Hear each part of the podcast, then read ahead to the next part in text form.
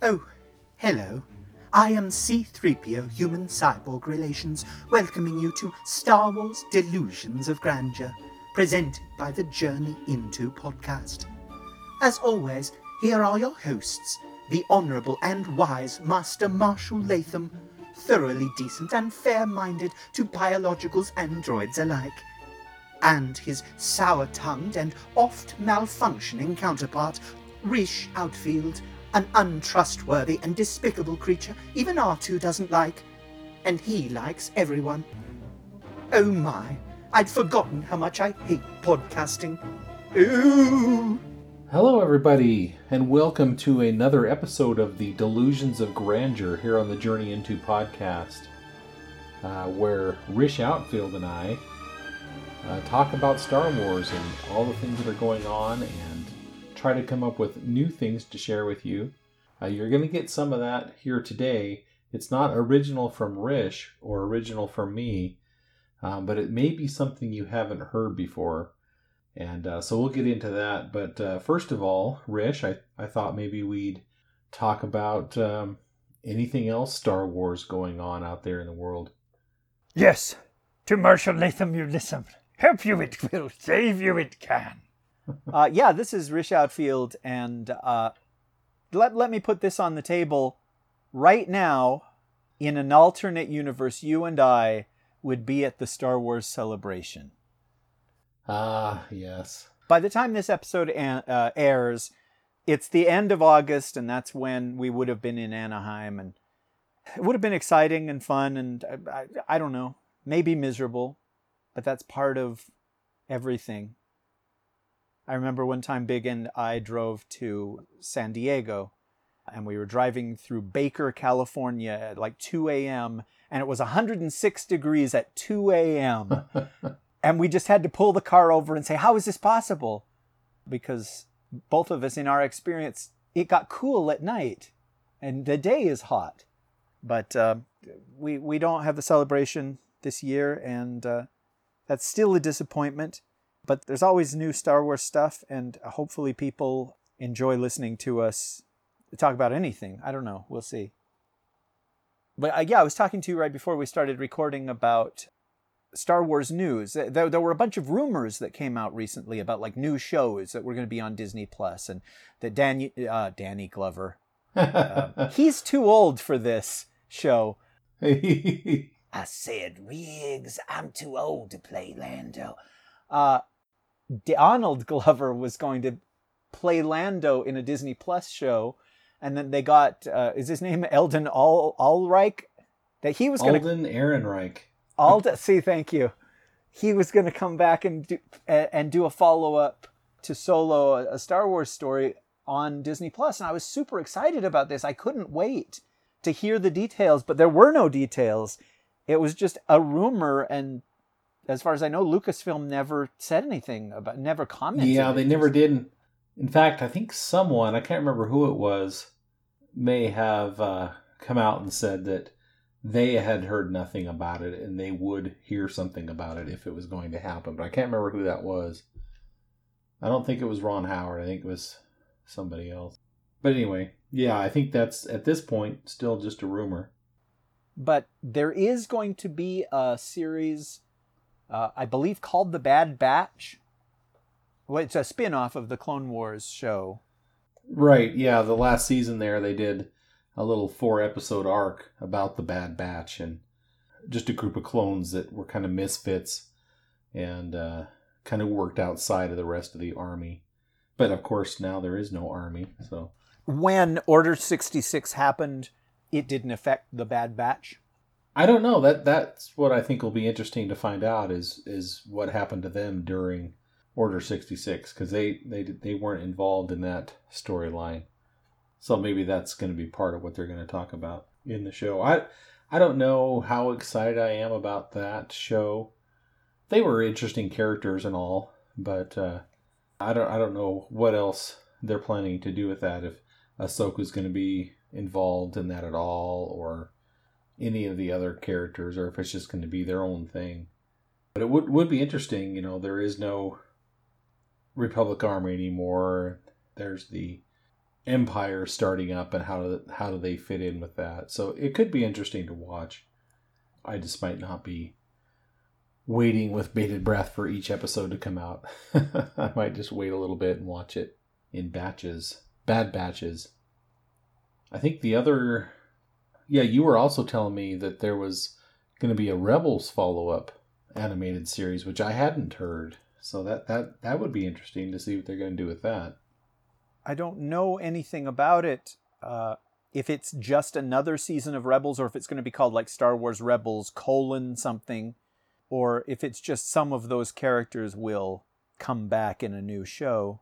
But I'm trying to find the announcement, and I don't see anything for it. Darn it. Yeah, because that show ended with after Return of the Jedi, with Sabine and Ahsoka gonna go look for Ezra and try to find him, because him and Admiral Thrawn took off with the space whales to who knows where. So that was kind of how they ended that. And I always thought, well, maybe those characters would end up showing up on Mandalorian or some spin-off series of that. Well, Ahsoka is going to be on Mandalorian. And what's the other character from Clone Wars that you would always talk about? Oh, Bo-Katan. Bo-Katan, yeah. Those two are... Yeah. But that's a spin-off of Clone Wars, not of Rebels, right? Right. But it would be in that time frame where Rebels ended. Yeah, so I don't know if Sabine would be involved in that or what either. But maybe they're trying to save that one since all these other leaks have come out. Yeah, have they said anything about doing a Star Wars celebration at home where they would have these announcements? I haven't seen anything about that or gotten an email or even on the Facebook, because I joined the celebration face group page when I bought my tickets, which is mostly just like any other Facebook group. They just share memes and funny things about Star Wars or some announcements, but I haven't seen anything on that or gotten any emails about any online content. Okay, well, it would be neat if they would do something that weekend that the celebration would have been. Yeah. If only just, this is a video that we produced that we would have shown in front of an audience, and you can see it now, and a bunch of people sitting around their webcams talking about stuff. Did you catch up on anything from the San Diego Comic-Con at home? I didn't.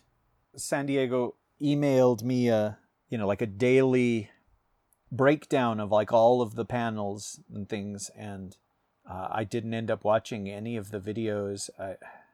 I don't know why I didn't do it. It just didn't grab me in the same way as normally you would just watch like the Hall H panels on YouTube, right? Because you couldn't be there. In this case, it wasn't special in that way. Yeah, I did watch a Star Trek. Star Trek did a panel of all their upcoming shows with like Picard and Discovery, and teasing the Strange New World show. But yeah, it was pretty ineffectual. I mean, they talked to different people and talked about a few things, but nothing major. But it's always good to see Patrick Stewart. So, well, this isn't a Star Trek podcast, but they did talk a lot about the new animated comedy series that's Lower Decks, I think it's called. Lower Decks. And that might be interesting. I guess I'll have to check it out to see how far they take it. Oh, I did want to tell you about The Mandalorian got a bunch of Emmy nominations. Oh. Which to me was really surprising. It got 15 Emmy nominations. Wow. And I mean, I love Mandalorian. I think it's great, but it just didn't strike me as a show that would appeal to the voters of the Television Academy. But it got nominated for Best Drama Series, Outstanding Character Voiceover Performance for Taika Waititi as IG-11, Outstanding Guest Actor in a Drama Series, Giancarlo Esposito as Moff Gideon in that episode, Outstanding Production Design for a Narrative Program, Outstanding Cinematography, Outstanding costumes. I guess there's a fantasy sci-fi category for costumes. I didn't know that. Editing for a drama series, makeup for a series, for a limited series, movie, or special, music for a series, original dramatic score, which is cool. That Ludwig Göransson that Big likes so much. Yeah. Getting his due there. Sound editing for drama, sound mixing, outstanding special visual effects, and then there's a stunt coordination Emmy, which I think is interesting. There had always been a push to get a stunt category for the Oscars, and I always wondered why they didn't do that. Yeah, every year they seem to talk about that. There was a push against it. People would say, well, there's already too many awards, but so? Yeah. They don't even show the technical awards. You could just announce who got it every year. It would add 30 seconds to a 3.5 hour show. But it looks like the Emmys do have stunt coordination awards, and that's neat. But yeah, it's cool that people recognize the quality of that show besides us. Yeah, especially those first few you mentioned, because, you kind of expect some of those production and costume and sound design and that kind of stuff from a Star Wars production, especially one that was done as well as The Mandalorian. But some of those other accolades of best dramatic series, best guest actor, that's kind of stepping up above the technical there. So that's kind of neat. Yeah, the drama series that it got nominated, its competition is Better Call Saul, okay, The Crown, The Handmaid's Tale, Killing Eve, Ozark, Stranger Things, and Succession. That's a lot. I just assumed that there would be 4 other nominations. Yeah, that's quite. I've heard of some of those shows, but still, that's cool. I don't know if Esposito has he won Emmys for his other appearances anywhere? I don't know. I don't follow the Emmys too much. So he did get a Best Supporting Actor nomination for Better Call Saul this year. Oh, okay, so he's in there, and that's what he's most famous for is Breaking Bad, that character that he played. Yeah, it says he's had 3 Emmy nominations, but it doesn't look like he won any so far. Huh. And yeah, just by the time this comes out, we'll be pretty close to the return of The Mandalorian. So that'll be exciting. I think it's October that premieres. We don't know the exact day in October, but yeah, I'm definitely looking forward to that. Especially since we're not going to see anything in the theaters for, even if there wasn't the pandemic, we weren't supposed to see any movies, Star Wars movies, until 2022. So it's nice to know that we have The Mandalorian to look forward to. Well, was Taika Waititi's film, was it supposed to be the next one? I think so. Yeah, I think he was the last director standing after they got rid of the Game of Thrones guys. Did they get rid of them, or did those guys bow out, or what happened with that? We'll probably never know. I know that they made a deal with, was it Netflix or one of the other channels, and then things seemed to break apart that they wouldn't be able to do both. But I don't know how it was orchestrated to come out in the media, but it's always kind of interesting with those things. You never know what the real story is, even if they're announcing it to you, because they just want everybody to play nice. Which is good. I mean, you don't want to start anything negative. Yeah, I don't want to get us off topic. But in a way, this is totally on topic. I got to see Irvin Kershner before he died at a screening of Empire Strikes Back. And one of the questions that they asked him was, how much pressure was on you while you were making this? And he said, I was aware that I was making a sequel to the most successful movie ever made, and there was so much pressure, internal pressure, to do justice to that first movie, to make a movie that was as good as it, but I had to be realistic, you know, that this wasn't going to be, you know, it wasn't going to supplant the most successful movie of history. I couldn't think of it that way. I just had to make the best movie that I could.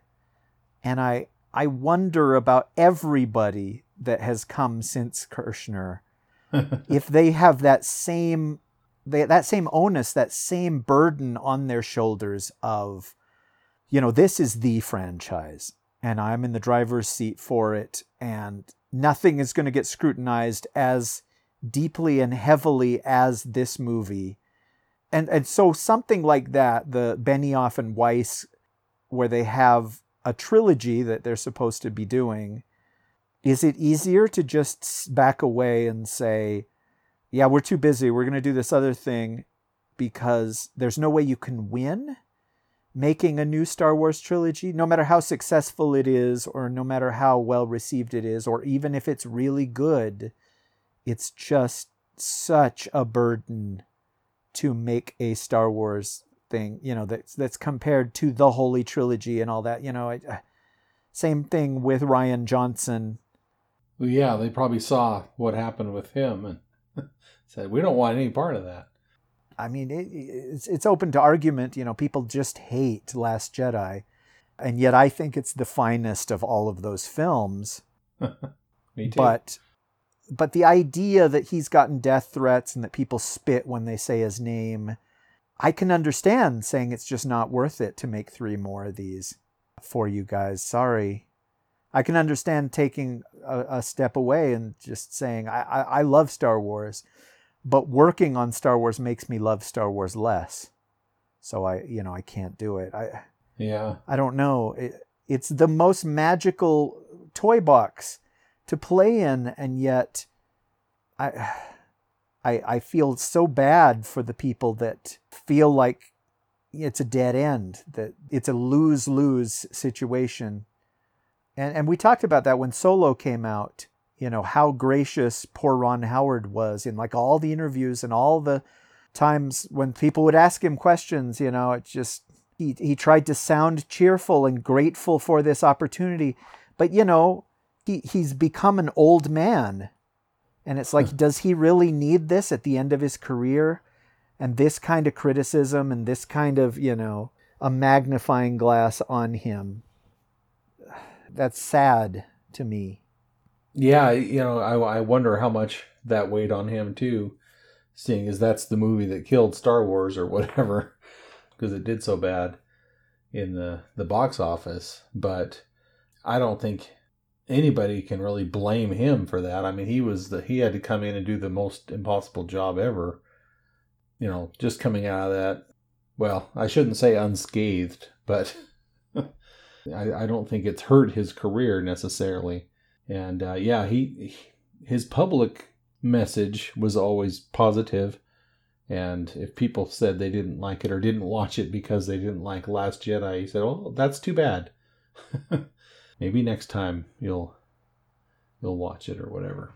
Well, it would be really cool if he got a chance to come back and work on those television projects. It would. And there's almost no doubt in my mind that they would be better received than the Solo movie would be, just for the nature of television, the nature of long-term storytelling, because people were really open-minded when it came to Mandalorian. I've heard a couple of people complain, but they're the tiny minority.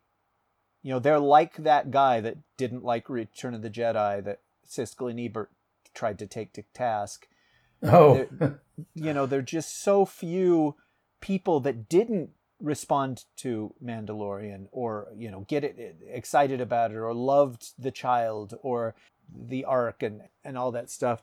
And I feel like a lot of the pressure would be off, and maybe he could work with his daughter, which would be really cool, that, you know, she did an episode of Mandalorian. And yeah. So I do hope that those happen again. And we've talked about it. We've done episodes where we talked about Solo. I don't personally feel like it was great, but it wasn't awful. It wasn't bad. You know, it had so much stacked against it. And maybe none of that would be in consideration if you were doing an 8-episode series about Han Solo and an 8-episode series about young Lando, and maybe an 8-episode series about, what's it called? What's the criminal organization that Kira is part of? Crimson Dawn. Because those are what were rumored, was that they were going to do those, that they were going to do... They were going to give Kira her own show and Han his own show and Lando his own show. And why not? If those actors are willing to do it, do it. But I don't know. Hopefully that will all happen. And it will be one of those things like Clone Wars, where I was hanging out with my niece's boyfriend and he was telling me all about the Clone Wars and episodes that he loved and Ahsoka Tano's arc and all that stuff. And he said that same thing that you hear over and over and over again, that watching the Clone Wars makes you appreciate the prequel trilogy in a way that you didn't before, and love those characters in a way that you didn't before. And, because it's better. And a solo television series would do the exact same thing. Yeah, it's just better storytelling all around, than the prequels. Yeah, it would be interesting to see, because I'm sure they talked about Darth Maul would be part of that, because he's the leader of the Crimson Dawn. So that would have been interesting to see how they pulled that off as well. In the days that come, hopefully there will be announcements and we'll have lots more to talk about there. Yeah. There have been naysayers that say, what has Disney done with the Lucasfilm license, and Kathleen Kennedy has botched it, etc., etc. There's so many complaints, but one thing that I think we all can agree on is Disney spent so much money to obtain Lucasfilm that they're not just going to let it go. They're going to continue to come up with new ways to exploit the franchise. Some of those are going to be better than others, but it's just The Mandalorian alone pleases me so much. With it, that I feel like, okay, the franchise is in good hands, and so there's lots of new stuff to look forward to. Yeah, in fact, I learned recently that Disney spent more dollars than the population of Alderaan when it was destroyed. Did you hear that? I did. I got that answer wrong on a trivia contest. That's funny. I think the most recent episode, I was telling you about this book that I picked up that was the Inferno Squad. It was a tie-in to the Star Wars Battlefront 2 video game. And in it, there is this elite group of young Imperial officers that are put together after the destruction of the Death Star to become like the Impossible Missions Force. Right. For the Empire. And it's totally that. It's totally your mission, should you choose to accept it. You guys are in this room are the best of the best. And we're going to send you to do these things that the rest of the Empire can't do. And the main character, I think her name's Iden Versio. She is a TIE fighter pilot, and she was one of the TIE pilots that was going after the X-Wings and Y-Wings that were attacking the Death Star. And only her TIE fighter and Vader's TIE fighter survived that battle. And they talk about like what a loss to the Empire the Death Star was. And they give the number 300,000 lives are lost on the Death Star. And that was just mind-boggling to me. I just kept thinking about it over and over of how could there have been 300,000 people on that battle station? I mean, it's a lot. That's like 10 or 100 times more people than I would have said was on the Death Star. And, it's all the rebels are terrorists, and they killed all of these people that are beloved and important to our empire. And the whole planet Coruscant is in mourning and stuff. And it was really interesting to read a book from the perspective of the Empire. And I fully expected by the end of the book that at least Iden Versio would realize that the Empire is bad and would not default. What is the word? where she would go off to the rebel side. Defect. Yeah, she would defect over to the Rebel Alliance. But it doesn't happen. These guys are like entrenched ideologically in the imperial mindset. And that made it a unique story for me, that it just, we don't really ever get to see the point of view of the Rebel Alliance. The only... You mean the Imperial? No. In the book itself, you don't get the Rebel Alliance point of view. Oh, gotcha. You only get the bad guys, but they don't believe that they're bad guys. And then the people that they go up against are these... Oh, gosh, it starts with an R. They're like what Forrest Whitaker played in Rogue One. They're... What, Saw Gerrera, his group. Splinter group, terrorist group, extremist. There was a name, I thought, for what Saw Gerrera's group was. I can't remember. Because he's not part of the Rebel Alliance. He has his own like organization of people that don't think that the Rebel Alliance is tough enough. Do you know what I'm saying? That yeah. Partisans, that's what they're called. Saw Gerrera leads the partisans, and so those were the antagonists of the book, and I fully believe that they did that so that it would be okay to kill them. You know what I mean? Because there's a part where early on where Iden Versio's TIE fighter crash lands on the Yavin moon, and I was like, oh wow, this is going to be interesting. When she runs into the rebels, how is she going to see them? And that scene doesn't even happen in the book. They just cut to when she is later reunited with the Empire, and we don't get her interaction with the... I guess she like sees them from afar, and I feel like that was a purposeful choice, because we want to root for these characters. But if they're killing Leia's people, you know, people that are friends with Luke Skywalker or whatever, they lose the reader's sympathy. Sympathy, exactly, good. But if it's the extremist rebels that are blowing things up and blowing themselves up in the name of Saw Gerrera, that it's just open season on those guys, because Star Wars fans don't have an emotional connection to them. Does that? Yeah. Anyway, I'm sorry, I don't know how we got onto this. But I just, I found it a very interesting book. And then it just ended with some of them are killed, but the rest of them make it back from this impossible mission. Like, you know, there will be more adventures with this team. And as far as I know, they never had another book or anything like that. But I found that very interesting.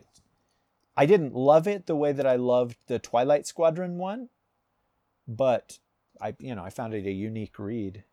Yeah, I was going to look up, did you see Gino's comment? Yeah, he had said that in the video game, you are Iden Versio, and that you start out as an Imperial and later become a Rebel. Yeah. But in the book, that's explained that she pretends to go over to the... Again, I've forgotten that name. The Partisans. The Partisans. She pretends to have a falling out with the Empire and go over to the other side. It may have been a totally different experience reading that book had I played the game, because... You would have had the context, yeah. Yeah, the structure of the book probably follows or parallels the game in some way. Well, we should probably move on to our first half of the Star Wars sequel recording. Yeah, good point. I've been talking for a while, but I didn't feel like we would have much to say on the other side. We'll save most of that for next time, the next episode that we do. And have you explained to people what we're doing here? Just briefly, why don't you explain how you found this script? Kind of give us a launching off point. Okay, so George Lucas hired Lee Brackett to write a sequel to Star Wars, a screenplay, which was just called Star Wars Sequel. She died in March of 1978, And the date on this script is March 1978. She died of cancer. So she was only able to turn in a draft, but it has like a lot of handwritten notes on it and changes and little... So this is sort of a revised first draft. And for years and years, this was unavailable. Nobody had it. It was in a... Gosh, what was it? It was like one of those things where somebody dies and they leave their papers to a university. Do you know what I'm talking about? Yeah. Well, there was a library and she left her stuff to it. It was a special collections at the Eastern New Mexico University Library. Hmm. That was the only place that you could read it. Of course, Lucasfilm had some in their archives. Anyway, somehow this slipped out really recently. It was in 2016, somebody Xeroxed a copy of it and scanned it and uploaded it to the internet. And somebody brought it to my attention, and I started to read it last year in 2019, and I just found it fascinating. A Star Wars that might have been. So I told you about it and said, for the 40th anniversary of Empire Strikes Back, I want to do this as an episode. And I think, in my mind, I was just going to sum up my reading of the script. Right. But I would like read certain excerpts, the parts that I found most interesting. And then ultimately during the winter, because everybody was stuck doing nothing for so long, I just got it into my head that, no, I'm just going to read the whole thing and we'll present it to our listeners, because that's unique and hopefully they will find it as interesting as I did. Unfortunately, it's so long and to read a screenplay aloud that I had to split it in two. I don't know how long the bit we're about to run is, but it took me 2 hours just to get through that portion of the script. And of course I cut out, some of my trying to read her handwriting and bits where, the page is cut off or the Xerox is such low quality that I can't make out what it's trying to say. But anyway, I just thought we would do 2 episodes where I present Star Wars sequel, and then we can talk a lot about it when we get done next time. No, yeah, I found it fascinating. I've listened to the first part of it, and I found it pretty fascinating myself. Well, just real briefly, Lee Brackett was a pretty active science fiction writer in the 40s and into the 50s. In fact, she was called at one point the Queen of the Space Opera. She referred to it, or maybe others refer to it, as planetary romances, which I thought was kind of a neat term to use. She lived in the LA area and married her husband, who was also a science fiction writer, and they were in a writing group with Ray Bradbury. But she would have been more of a mentor to Ray Bradbury. She'd been writing longer than he had at that point, which is kind of neat to think about. But I read a little bit in an article on IO9 where she got introduced to Lucas, and it says here, according to John Baxter's book, The Mythmaker, I don't know if you've heard of that book or not, but a friend of Lucas handed him a copy of one of Lee Brackett's books, and he told Lucas, here's someone who did the cantina scene better than you did. So Lucas was interested in working with her, where Lucas asked her, have you ever written in the movies? And she had written screenplays for a couple John Wayne movies, Rio Bravo, El Dorado. She also did the screenplay for The Big Sleep and The Long Goodbye, which were noir stories, detective stories. And there was a pause from Lucas, and then he said, are you that Lee Brackett? And she's like, yeah, isn't that why you called me in to help you? And he says, no, I called you in because you're a Pulp Fiction writer. So I thought that was pretty interesting that he didn't realize who he was talking to when he asked her to come help him write the script. But then, yeah, like you said, after her first draft, and she had turned that in, she passed away. But it's pretty fascinating, some of the elements that stayed and some of the elements that were different. And we'll, like you said, we'll talk more about that probably after we listen to the whole thing. But I guess that brings us to the point of sharing it with our listeners. Okay, yeah, I guess we'll meet you on the other side. Do you remember how long it is? Is it like 90 minutes or? It's about an hour and 15 minutes. Hour and 15. So, okay. Yep. So settle in, folks. Go get something to eat and sit down and enjoy the show. Star Wars Sequel. Screenplay by Lee Brackett. Looks like February 17, 1978. There's some handwritten notes on this. A couple of little additions here and there, which I'm assuming are in her handwriting. Although it seems like somebody somewhere said this was Lucas's handwriting. I should look it up. Exterior, plain of ice planet day. A sweeping dramatic shot of Luke Skywalker mounted on a white snow lizard, racing across a white snowy landscape. Luke's scarlet cloak flies in the wind.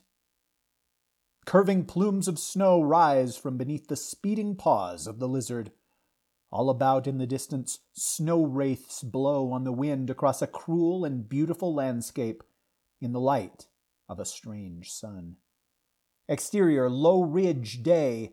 The low ridge rises from the plain like a long-backed dune of snow. Luke gallops up the slope into a close shot and reins his lizard to a halt. Luke's face is protected by a masking helmet and goggles, but now he pushes up the goggles so that we can see that it is indeed Luke. He looks keenly about at the land beyond the ridge. He carries a blaster on his right hip and his lightsaber in the left. Luke's POV, more of the lovely, cruel white country, apparently deserted except for the blown veils of snow.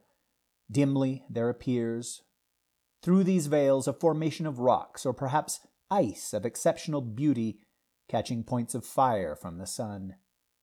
Back to Luke. He smiles and activates his helmet radio. Luke. Han. Come in, Han Solo. Cut to exterior plain day. Han Solo. Han is also mounted on a white snow lizard. He is galloping along on another part of the plain, distinguished perhaps by some tumbled ice formations. He pulls up. He speaks into his helmet radio. Yeah, Luke. What is it? Luke, into radio. I'm at the North Ridge. No sign of life. How about you? Han, into radio. I'm at the cliffs. I haven't seen anything either. I guess the survey was right. The planet's clean. We might as well go back to base. I'll wait for you. Luke, into radio. Looking off screen.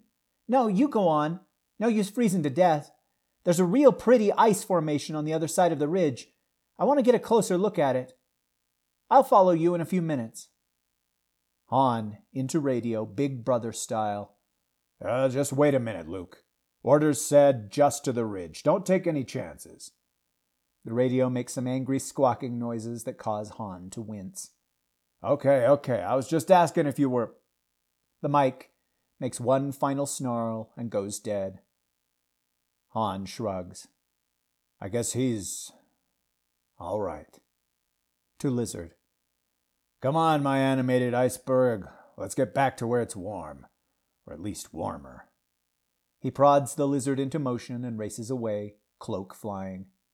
Exterior ridge, day. Luke readjusts his helmet and goggles, looks off at the alluring ice formation, and starts jauntily off along the farther slope of the low ridge, angling his mount in a graceful curve. The scene is one of sheer beauty, both in motion and setting. Closer angle. A veil of snow blows across the slope, no different from any of the others. It momentarily obscures Luke and his mount, and suddenly, without warning, a gigantic form explodes out of the snow, almost under the feet of the lizard, which screams and rears, throwing Luke. The monstrous shape, white on white against the snow cloud, we do not see it clearly except that it is huge and menacing, utters a weird and bestial groaning, like boulders grinding together in the bowels of a mountain. It strikes the lizard dead with one horrendous blow, breaking its neck. Half stunned by the fall, Luke staggers up and attempts to draw the blaster holstered at his hip. The snowman fetches him a blow across the face that would have taken part of his head off if it had not been for the helmet. Luke loses his blaster, falls. He lies motionless in the snow, his helmet torn, goggles gone, one side of his face a mass of blood. Above him, obscure in the snow cloud, the white monster looks down at him, then bends and grasps him by one ankle and drags him away. Cut 2. Exterior. Ice Castle approaches. Day. The Ice Castle, a natural structure of great beauty with fantastic domes and spires, much akin to the one that lured Luke into trouble, only larger. No banners fly from its battlements. There are no visible sentries, and the wind-scoured ice of the approaches shows no tracks. Yet Han Solo gallops his snow lizard confidently toward the blank, glittering wall of the structure. It's hard for me to explain just how hard to read this is. This is a Xerox of a Xerox of a Xerox of a Xerox, I think. The best I can make out is it's that there are natural caves up on the ice castle that have been hollowed into laser gun implements and radar installations that are all but invisible to the naked eye. They're all constructed to be invisible. Ice Castle, day. As Han approaches the seemingly blank wall, a section of the ice slides open and he disappears inside, the wall closing behind him. Interior, Ice Castle, outer court, day. Inside, the ice has been hollowed out into a series of chambers and halls. In this, the outer court, Han dismounts and gives his lizard to an attendant. Stripping off helmet and goggles, he hurries on toward an inner door. Here, he is stopped by a junior officer on duty with several soldiers. Han Solo, with a report for... Officer. Captain Solo, the Princess Leia wishes you to report to her immediately. Well, that's what I just... Interior, inner hall, day, at door. Officer, she's in the war room on the third level. Soldier, escort, Captain... I know the way. He turns and strides impatiently across the inner hall, which is large and busy, with people and robots going back and forth on errands. There are corridors opening off the hall, and a bank of lifts. Han Solo steps into one of these and is taken down. The officer, meanwhile, turns to an intercom. Interior, third level, day.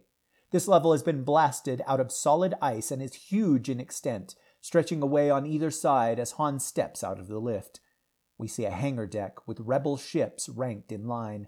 An X-Wing fighter is being towed into place. Mechanics and mech robots work among the ships. In other places are banks of indicators with flashing lights showing the status of various life support systems. Men, women, and robots monitor these indicators. Huge pipes snake across the roof overhead. The scene is one of great activity, planned and orderly. Han Solo crosses toward a door that says War Room, authorized personnel only. He hesitates briefly, then strides on past along the hangar deck. Interior, hangar deck, third level, day. Han approaches the battered, unorthodox shape of the Millennium Falcon, looking out of place among the sleek warcraft. He runs up the gangway. Chewie! Interior, Falcon, day. Chewbacca, the Wookiee, answers with growling pleasure from the control cabin as Han enters the main cabin. Chewie comes in, wiping his paws on oily waste.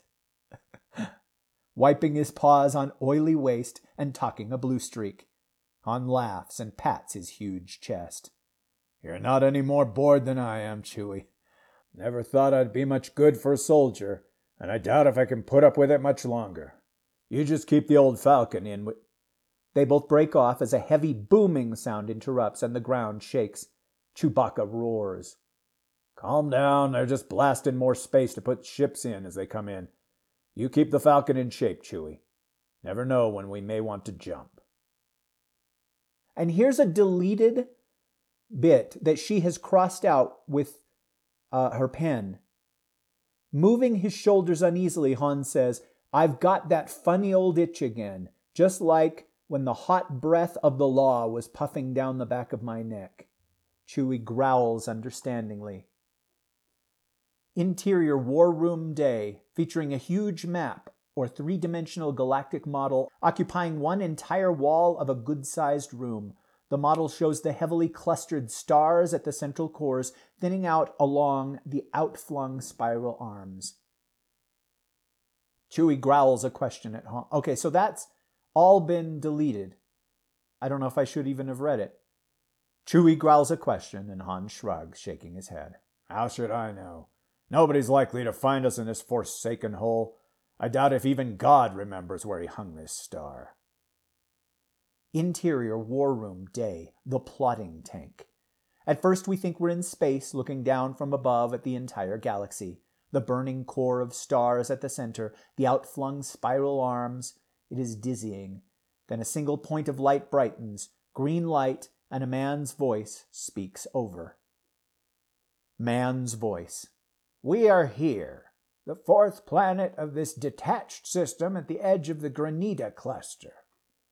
The green light is indeed close to a great hive of suns, burning with many colors.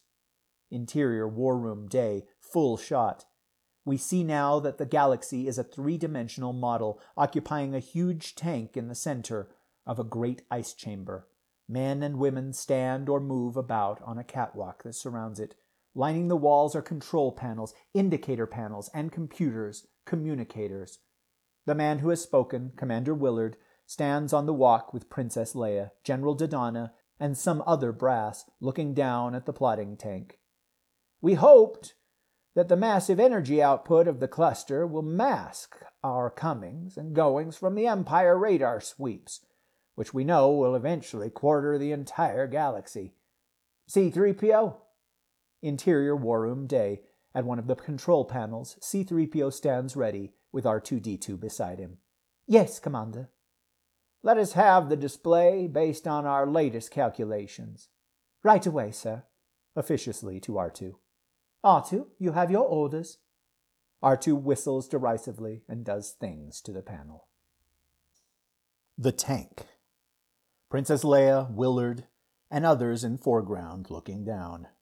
The galaxy model now shifts color. Part of it, the largest part, is engulfed in red. Willard. That is the Empire. Other areas begin to glow green. First a small, well-defined center, and then scattered patches, or single lights. Since we destroyed the Empire's Death Star, many more systems have found courage to join the rebellion. At last count, 1,026. But as you see, we are widely scattered and still vastly inferior in ships and men. This base is strategically placed for... He breaks off and looks up, as they all do, as Han Solo flings the door open and enters. Willard. Captain Solo, I believe you were ordered to report here at once. Something more urgent delayed you, no doubt. Han reddens. Princess Leia puts a hand on Willard's arm. I'll handle this. Please continue, gentlemen. Han? She walks quickly to Han, whose mouth is open, on an angry retort. He shuts it as she smiles at him. Let's go outside. 3PO and R2 have watched this. They see Han and Leia go out, and 3PO gives the robotic equivalent of a chuckle. Oh, I'd love to hear 3PO laugh. For a moment, I thought Captain Solo was going to simply fuse all his circuits. He's as undisciplined as you, R2. R2 makes a rude noise and continues to manage the board as men's voices continue behind them at the plotting tank. 3PO, serious now. I have to admit I'm worried. What the commander says is true. The Empire is so powerful, even without the Death Star, and we're taking an awful chance with this base. Putting all our eggs in one basket, as it were. R2 makes a series of whistling sounds. We haven't got enough eggs for two baskets. That's a profound remark, R2. I'll treasure it. Exterior, docking bay, day. Leia's leading Han into a quiet area of the hangar. Han has recovered his good humor and is bending over Leia with a smile, but her small face is serious and intent. So you saw no signs of any inhabitants? Han shaking his head. Hostile or otherwise. Leia. Where's Luke? He'll be along. He had to go look at something pretty on the other side of the ridge. Leia. I've been meaning to... She holds up her hand imperiously, every inch a princess. Han. Now this bit has been deleted. I want you to listen to me, and you're not going to like what I have to say. Interesting. It's been replaced by, listen to me. We've been in touch with your stepfather. Han's face changes, hardens. He steps back from her. He's not my stepfather. Well, whatever he is, he was fond of you once. Of all the people in the galaxy, you're the only one he might listen to. No. And anyway, He's agreed to talk to you. He has? Well, that's fine. I don't want to talk to him. I don't know why you quarreled with him and ran away. I don't care. All that matters is that Ovan Marical is the most powerful man in the galaxy, next to the Emperor himself, and Darth Vader. Through his transport guild, he controls... Han, impatiently. All the pilots and navigators in commercial space.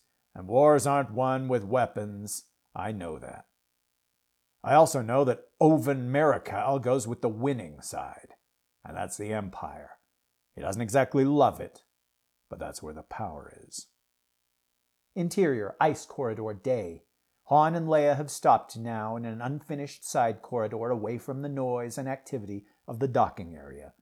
The corridor stretches away into dimness beyond where the light strip ends. Leia is looking up at Han, and neither of them see what might be a vague shadowy motion, white on white, at the far dim end of the corridor. Two deleted lines, Leia saying, you might change his mind, Han saying, I might, and all this ice might melt and become a tropical garden. Leia. That's been deleted. If the Emperor... Oh, this is Leia.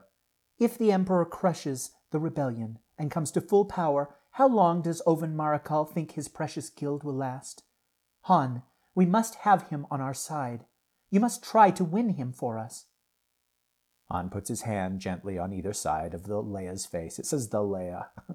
Sorry. On either side of Leia's face, turning her lips toward his. He bends over her. Leia, for you, I'd try even that. You would? For me? She smiles. Now his arms go around her. He pulls her closer to him, and for a moment it seems that she is melting in his arms, ready for his kiss. In the background, unnoticed, the dim white shapes move and watch. At the very last minute, Leia slaps Han's face with a resounding crack, and he starts back, letting her go, thoroughly startled. Coldly angry, she faces him. Captain Solo, a great war is raging. What you would do for me, or I for you, are matters of no consequence. The mission is vital. The success or failure of the Rebel Alliance may depend on it. As an officer of that alliance, will you or will you not accept the mission? Han, rigidly. I'll think about it, Your Highness. She turns and stalks away, and he follows her. Behind them, at the end of the corridor, the white-on-white shadows seem also to have departed. And now a word from our sponsor. I love chalupas. How about you? If you want chalupas, it's hard to say with all these chalupas in my hands. If you want chalupas, come to Chalupa Town. Right off I-35. Dissolve 2. Interior Snowman Cave. Night. Luke Skywalker lies on the floor of an ice cave, alone. Somewhere in the recesses of the cave, we can hear voices. The deep, growling, unhuman voices like the grinding together of rocks. The cadence very slow, the rise and fall of tones very limited. We can understand no single word. Perhaps there are no words, yet there is menace in the voices, chillingly alien and incomprehensible. Luke stirs. The cave is suffused with a strange light, as of starlight, but much brighter. Luke's face is covered in dried or frozen blood on one side. He sits up, touching himself to discover the extent of his injuries, looking about him, listening to the muttering voices. His lightsaber is still holstered at his side. He can see no one. Gathering himself, moving unsteadily, he steals toward what appears to be the cave mouth.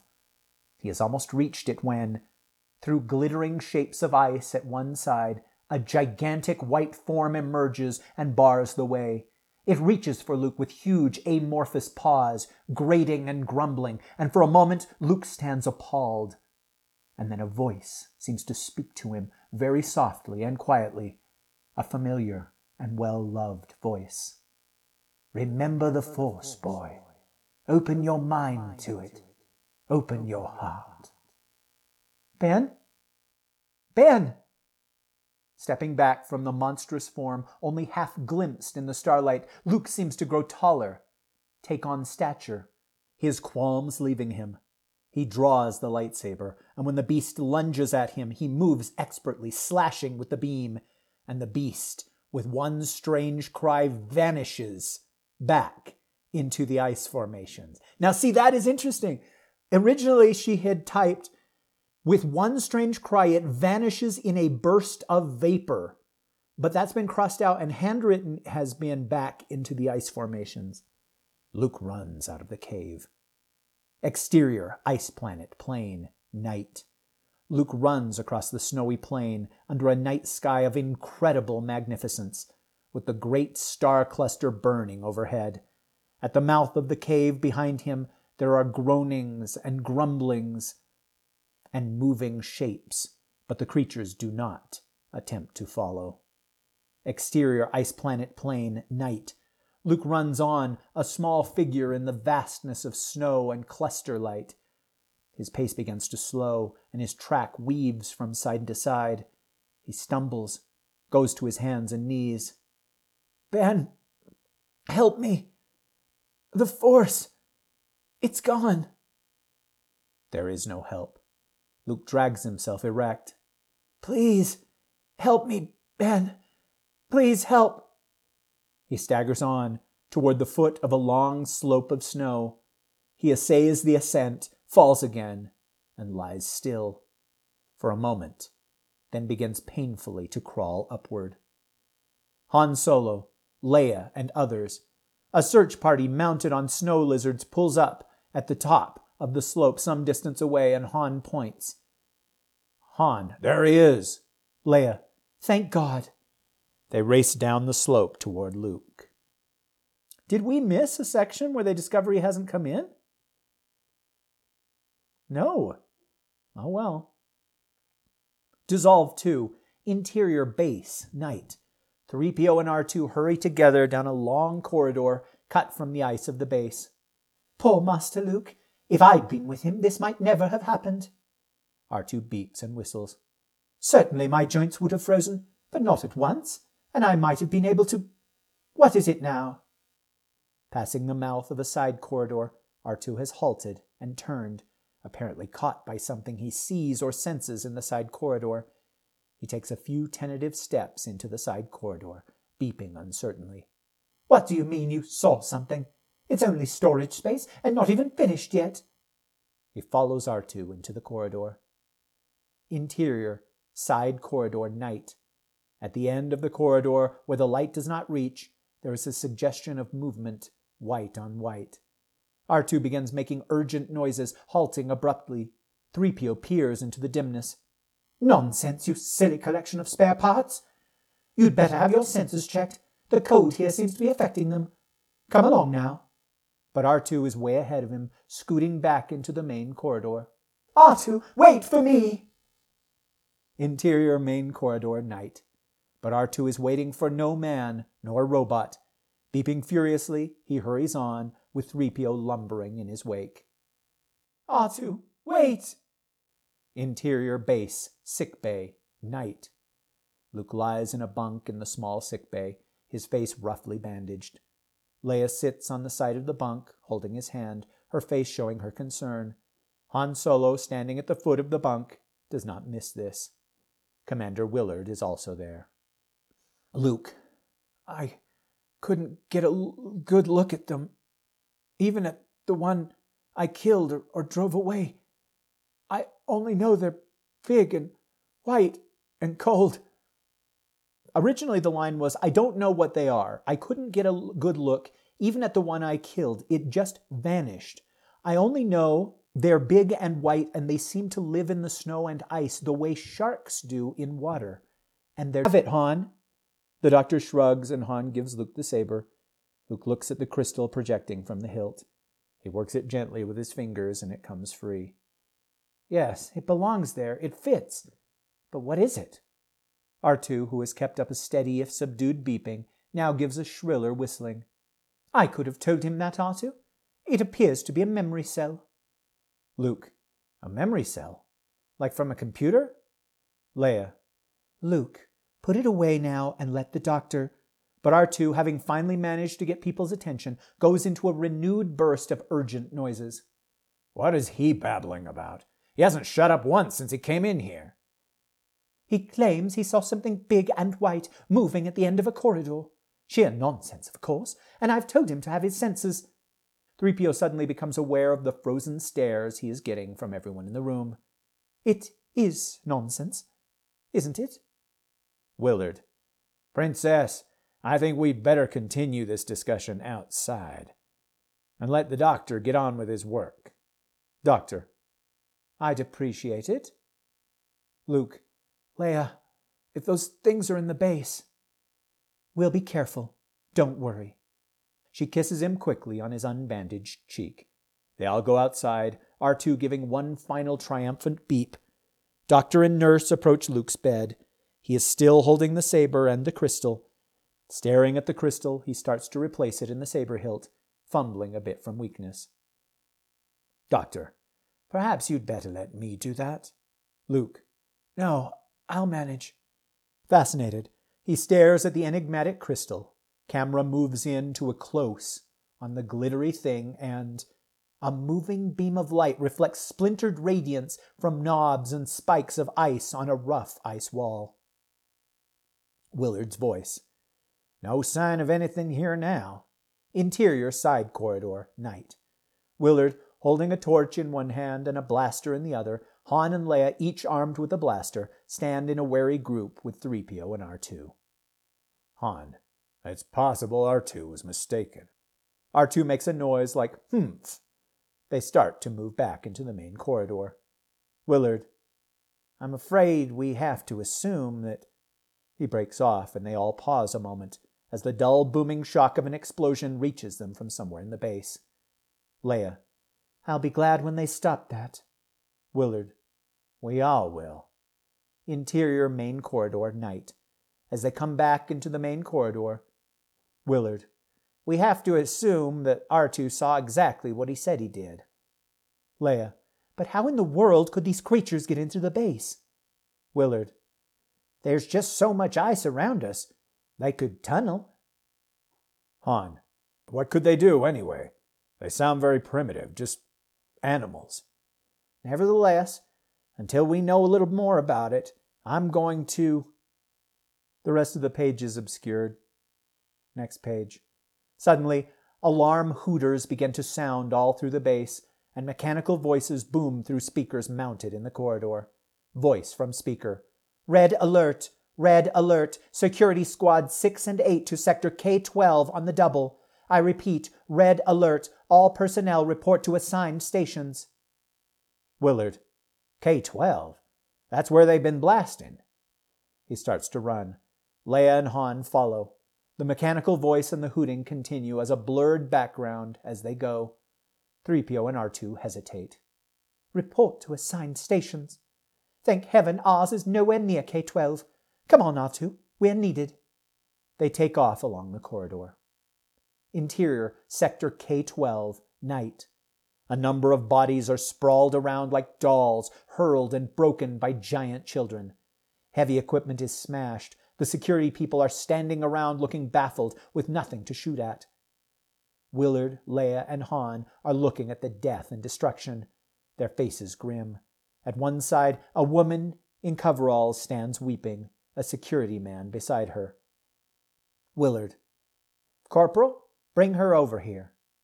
The security man brings the weeping woman to Willard. He looks at her shoulder patches. Willard. Technician, first class. The woman straightens up and controls herself. Woman. Yes, sir. Monitoring the excavation procedures. I'm sorry, it's just that I saw them, great white things. All of a sudden they were here. And this all happened in seconds, so fast. Willard. And how did they get away? They seemingly just disappeared. I see. Thank you. Dismissed. The woman goes. Willard looks at Han. You were asking what these primitive animals could do. Han nods. He and Leia and Willard leave the area as cleanup operations begin and paramedics arrive. Interior base night. Leia, Han, and Willard walking across the main corridor. I'm put in the base on 24-hour red alert. Maximum precautions. Everyone to go armed at all times. Leia. Can we control these creatures? Do we dare to take the risk? They halt, and Willard looks around at the ships, a haggard and tired man. Princess, we don't dare not to take the risk. If we move, searching for another base with all this to do over again, there's no chance we'd get away with it. This base is our best hope. We've got to hold on to it. At least here, so far, we're safe from the Empire. Turns to look at Han. Has Captain Solo granted us a decision yet on whether he will undertake the mission to Ovan Marical? Han.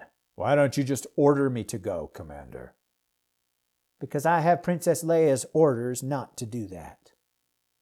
Either you go of your own free will, Han, or there's no point in your going at all. Good night, gentlemen. If you need me, Commander, I'll be in the sick bay. She strides away, her back straight and uncompromising. Han looks after her with a peculiar expression. Secretly, tired as he is, Willard smiles. Dissolve 2. Exterior, Ton Moond, day, establishing. View of an enormous city covering all we can see of a planet. Caption, Ton Moond, the city planet, administrative center of the Empire. Exterior building, day. Ton Moond should have an odd sort of daylight, perhaps a blue star. One of a complex of mighty, squat, towering buildings with a look of cold efficiency about them, totally devoid of beauty. Interior, Darth Vader's quarters, Ton Moond, day. The room is large, Spartan in its furnishings, with a bank of communicators and computer terminals indicating that it is an office devoted to the business of the Empire. Darth Vader, huge, black-clad and cloaked, his face hidden by the black breathing mask, stands watching as two of his minions interview an alien, a very alien-looking alien, who speaks in quick, chittering bursts, glancing uneasily at Vader's menacing height. One of the minions is an interpreter, who listens to the alien speech and then relays the translation to Vader and the other minion, who is recording the conversation. Interpreter. This individual says it is a small trader, makes occasional voyages into the Granita Cluster, where he has several contacts. Vader. Thief, smuggler, and slaver. No one else goes into the Granita. Continue. There was another brief exchange of chittering and squeaking. Interpreter. As the individual was approaching the cluster at normal velocity, it saw a number of ships drop out of hyperspace. It counted 23, most of these bearing rebel insignia, and head away from the cluster. It did not dare to follow them, but it was able to get a fix on the direction of flight. Vader. The coordinates, man. The coordinates. More chittering and squeaking. The interpreter looks unhappy. Lord Vader, the individual believes that this information is of considerable value to the Empire. It desires a reward. The Empire is generous to its friends. Give me the coordinates. More chittering. The interpreter writes down a series of numbers. Vader gestures to him to hand the paper to the second man. Put it on the screen. The second man sets up a pattern on a keyboard. A huge screen lights up, showing the lower segment of the Granita Cluster. A light pointer appears in the area where the Rebel ships were sighted. It begins to move away from the cluster. The picture moves with it, leaving the cluster farther behind. Vader watches tensely. A spot of light appears. A star. Planets. The pointer zeroes in on the solar system and stops. Vader's great gauntleted hand crashes down on the tabletop in triumph. Vader to Interpreter. Remove this unpleasant lump of protoplasm. Give it whatever its heart desires, if it has a heart. But see that it's kept under lock and key until we're sure its information is accurate. And he sweeps out of the office, striding like a man with a mighty purpose. Dissolve 2. Interior sick bay, the Rebel base. Day. Luke is up and around the sick bay, convalescent. He still looks a bit shaky, and his face shows some scarring. Leia is with him. They are in the midst of a tentative and very tender love scene. Luke. You spent a lot of time here, Leia. Whenever I woke up, I could see you sitting beside the bed. You very nearly didn't make it. The doctor said, if it hadn't been for your helmet. She shivers. You were lucky. And those snow things are inside the base. There hasn't been another attack since that night. Leia, I wish you'd go somewhere safe. There isn't any safe place for me. You know that. Not as long as Darth Vader and the Empire. Leia, I love you. I want to keep you safe. He kisses her and she returns it, a sweet and tender kiss. Then she pushes him gently away. Dear Luke, try to understand. Whether I will it or not, I'm the Princess Leia Organa, a leader of the Rebel forces. Luke, sadly, and I'm just the farm boy from Tatooine. You're Luke Skywalker, the fighter pilot who destroyed the Death Star. You have duties just as I have. There isn't any place for love. Not now. Luke tries to take her in his arms again. Might there be?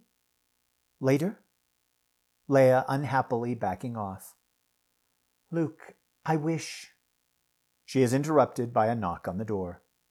Yes, come in. Han Solo enters, looking very brisk, brash, and pleased with himself. Leia seems relieved to see him. Luke is somehow, subtly, relegated to the background. Oh, hello, Han. Hello, Leia.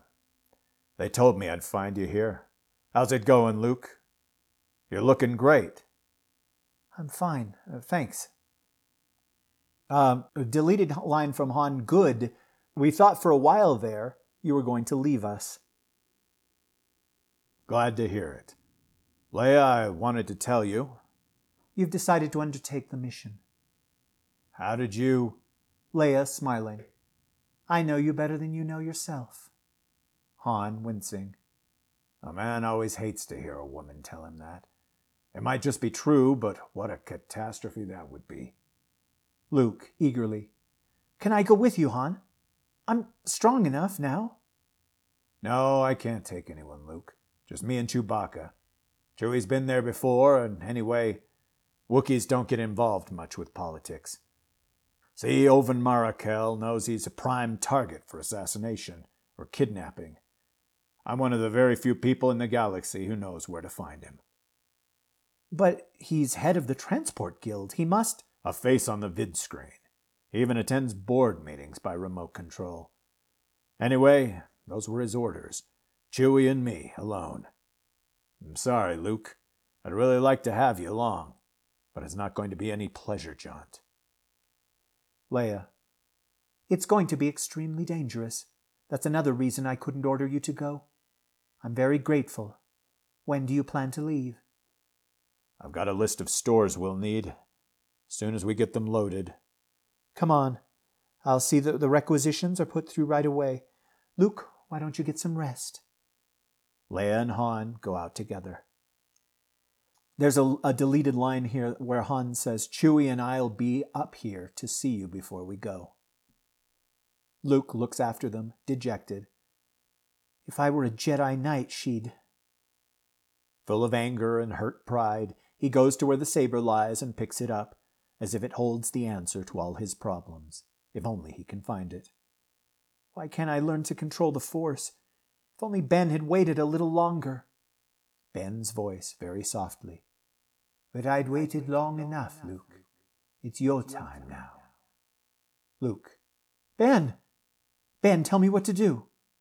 He has not noticed that the door has opened and the nurse is watching him. I'll tell you what to do, young man. You climb right back into that bed while I go and call the doctor. You're hallucinating again. Hearing voice. She breaks off, her jaw dropping, as Luke abruptly turns toward her, adopting an almost ritual pose with the lightsaber. What? She makes a brave attempt to stand her ground. Now you stop, Luke. You stay... Luke is neither seeing nor hearing her. His face is remote and strange. Doctor! Doctor! She is running down the corridor, calling for the doctor. Luke leaves the room, paying no attention. Cut to interior base, a deserted area, day. 3PO and R2 are hurrying rather furtively along a corridor. 3PO looks about, nervously. You don't sense anything, do you, R2? I haven't felt safe for 1 minute since... He breaks off as R2 stops and looks at him in horror. You do sense something? Oh my! He is turning around, on the verge of running, when R2 beeps some more, impatiently. 3PO calms down at once. Well, why didn't you say so, instead of frightening the titanium out of me? They go round a bend in the corridor and find Luke waiting in a kind of recess. We came as soon as we could, Master Luke. I think they're looking for you. I know they are. He presses the stud in the hilt of his saber and lifts out the crystal. R2, you said this was a memory cell. Can you read it? R2 beeps. He says he'll try. Insert it there, Master Luke. He points to a slot that R2 has opened on his front. Luke inserts the crystal. R2 stands quietly, humming for a moment, digesting. Then he beeps and whistles. He says it appears to contain the coordinates of a star system in a remote part of the galaxy. Luke removes the crystal and stares at it. Luke, perhaps this is where my father was trained. Perhaps if I went there. But Master Luke, there are no more Jedi Knights. Ben Kenobi was the last. R2 beeps and whistles. All right, yes, I know. Darth Vader is really the last Jedi Knight. But Master Luke can hardly go to him for lessons. To Luke. There's no one left to teach you now. There's a note from Lee Brackett saying, cut this down. And she did. There's no one left to teach you. Besides, we can't leave our posts now. Luke sighs and replaces the crystal in the hilt. I suppose you're right. I'll just have to. A distant rumbling shock interrupts him. He stops until it has passed. Do the best I can myself. 3PO follows him with R2. As they go away, camera pans to show white shadows in the far depths of the corridor. Faintly, like a menacing whisper, comes the sound of deep, grinding, grumbling voices. Dissolve to in space. An Empire fleet moves swiftly through space in the cluster light. Interior Darth Vader's ship, the bridge. Darth Vader stands with a high-ranking officer, looking out the forward port. Others are present in background, the pilot, navigator, communications officer. Navigator. If the coordinates are accurate, Lord Vader, we should make starfall in approximately 2.5 time units. Officer. But we still won't know which planet the rebels have occupied, and you can be sure they're well hidden. Darth Vader. I'll know. Already I can sense a disturbance in the Force. Officer. Luke Skywalker.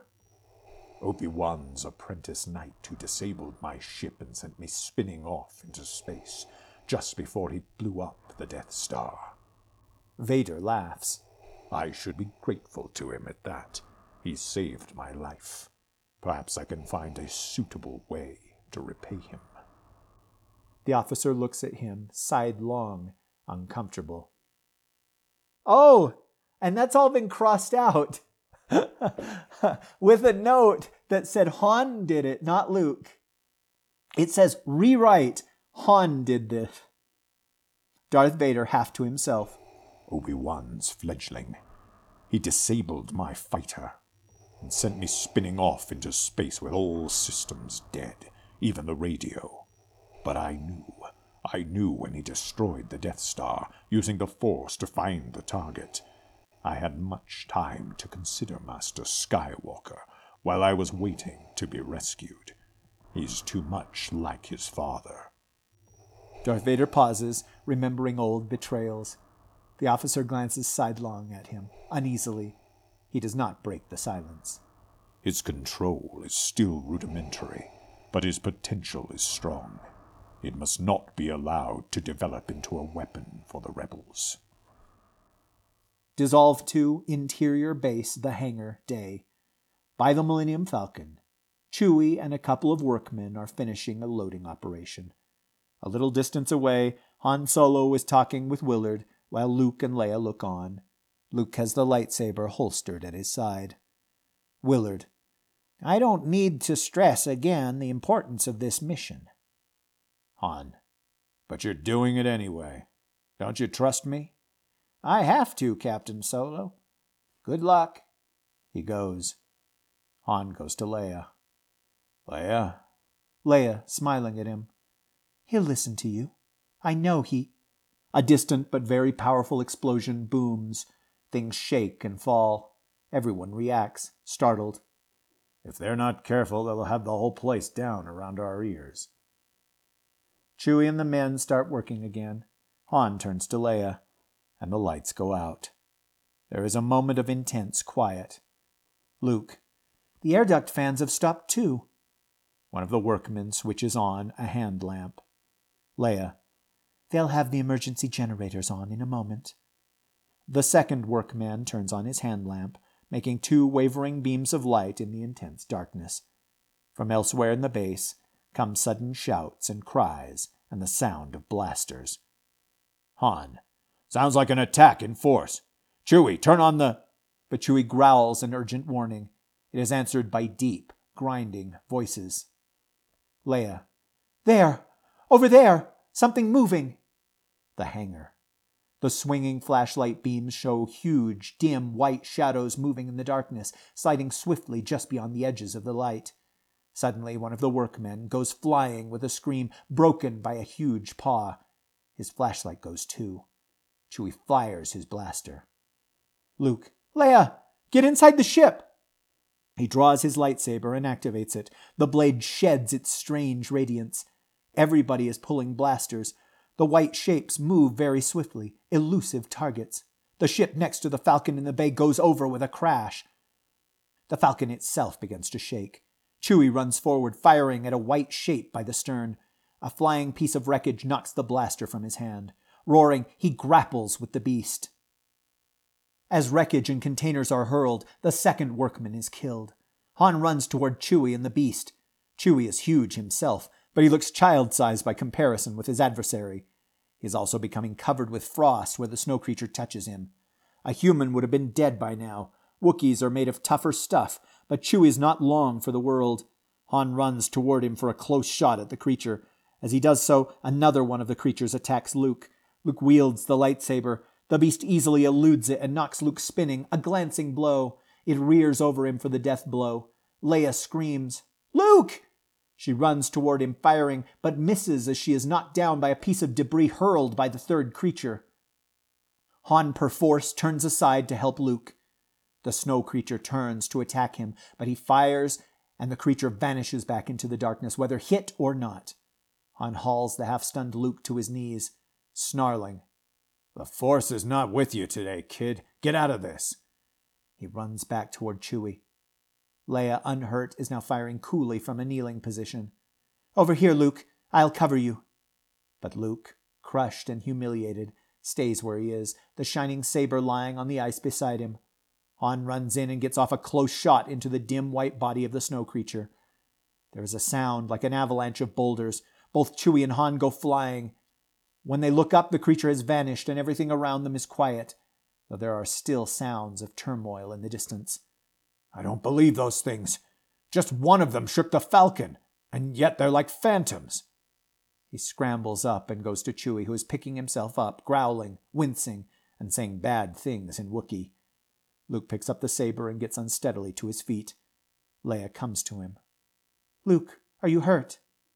Luke is staring at the saber and does not look at her. No, I'm fine. Luke turns and starts away. Leia looks worried. Han has been brushing the frost from Chewie's fur. A little moth-eaten, but I guess you'll do. Chewie growls. Get the lights on and we'll check for damage. Hey, Luke, where are you going? Wait a minute. Chewie climbs into the Falcon. Han catches up with Luke. Luke, Han, and Leia. Listen, I'm sorry I was so rough. I didn't mean it. It's just that... Luke, those lightsabers were ceremonial weapons, even for the Jedi Knights. They're deadly, sure they are, but only at close quarters, hand to hand, and that snow creature was just too fast for you. Luke hasn't recovered yet, Han. He's still weak. You don't have to defend me, Leia. He's right, I almost got all three of you killed. The point is, you're going to get yourself killed. I know old Ben got you all excited about the Knights and the Force and all that stuff. But you've got to stop daydreaming, kid. You're not a Jedi Knight, and you never will be. The Falcon's landing lights come on, illuminating a part of the hangar deck. Leia, sorry for Luke's distress and anxious to break up the talk, interrupts. Well, that's better. Willard's voice, off-screen. Princess Leia! Willard, with a hand lamp, now comes running into the deck area from the war room, calling. I'm here, Commander. Thank heaven. You'll be safer in the war room, if there's any safety anywhere. Luke deactivates the saber, watching the light die.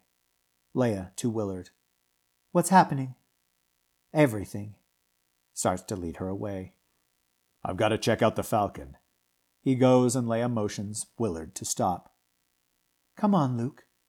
Her gentle sympathy is more humiliating to Luke than a blow. It is the ultimate wound. He holsters the saber. Willard and Leia start on again, and he trails after them, looking as if he had been whipped.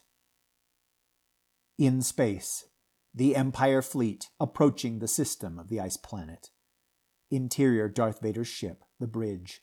Darth Vader and the officer are on the bridge, looking through the forward port. Officer, there is the system, Lord Vader. There are 4 planets. Which one? Vader's black gauntlet rises and points like the hammer of doom. The outermost. There.